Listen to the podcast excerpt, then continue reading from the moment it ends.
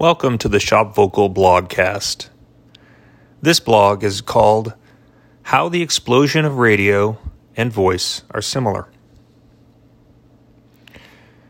When radio came to prominence in the United States in 1922, only about 75,000 people listened.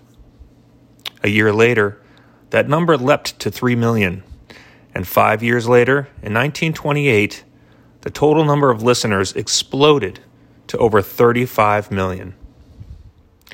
There were many factors to the rise, but one reason was that you could purchase a new radio for as little as $35 in inflation adjusted currency.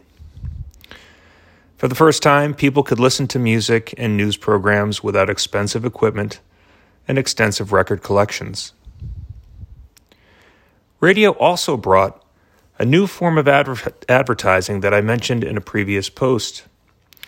Initially, these ads were long and drawn out. There was period sponsorship of specific shows, but the radio ad allowed for spoken word, jingles, and sonic branding in short snippets. Most radio ads were between 30 seconds to one minute. One of my favorites is Cresta Blanca wine. At only 11 seconds, it instructs the listener on pronunciation wrapped in a bit of a jingle, along with a cork pop at the end of the commercial. Welcome to Voice with Similar Revolution. As a business owner, the ability to craft a small audio message is easily accomplished on your phone. This has also led to a glut of podcasts, totaling around 2 million across the globe. How the heck do you compete with that? In our unscientific social media poll, the majority commented that they listen to at most one podcast per month. While more people return to work, stuffing us in cars and mass transit, allowing us to listen to more podcasts during the commute is not a guarantee. This is where Shop Vocal can help. Our platform allows you to upload a short owner's message.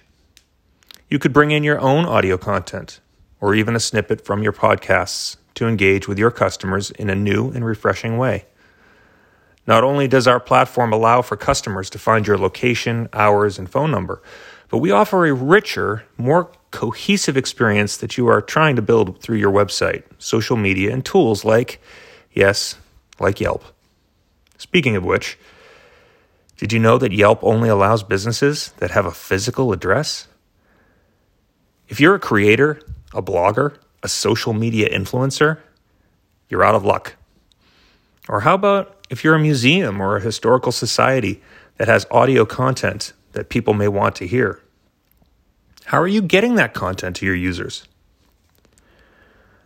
Listen to what we built for The Peale, located in Baltimore, Maryland. That's the power of voice.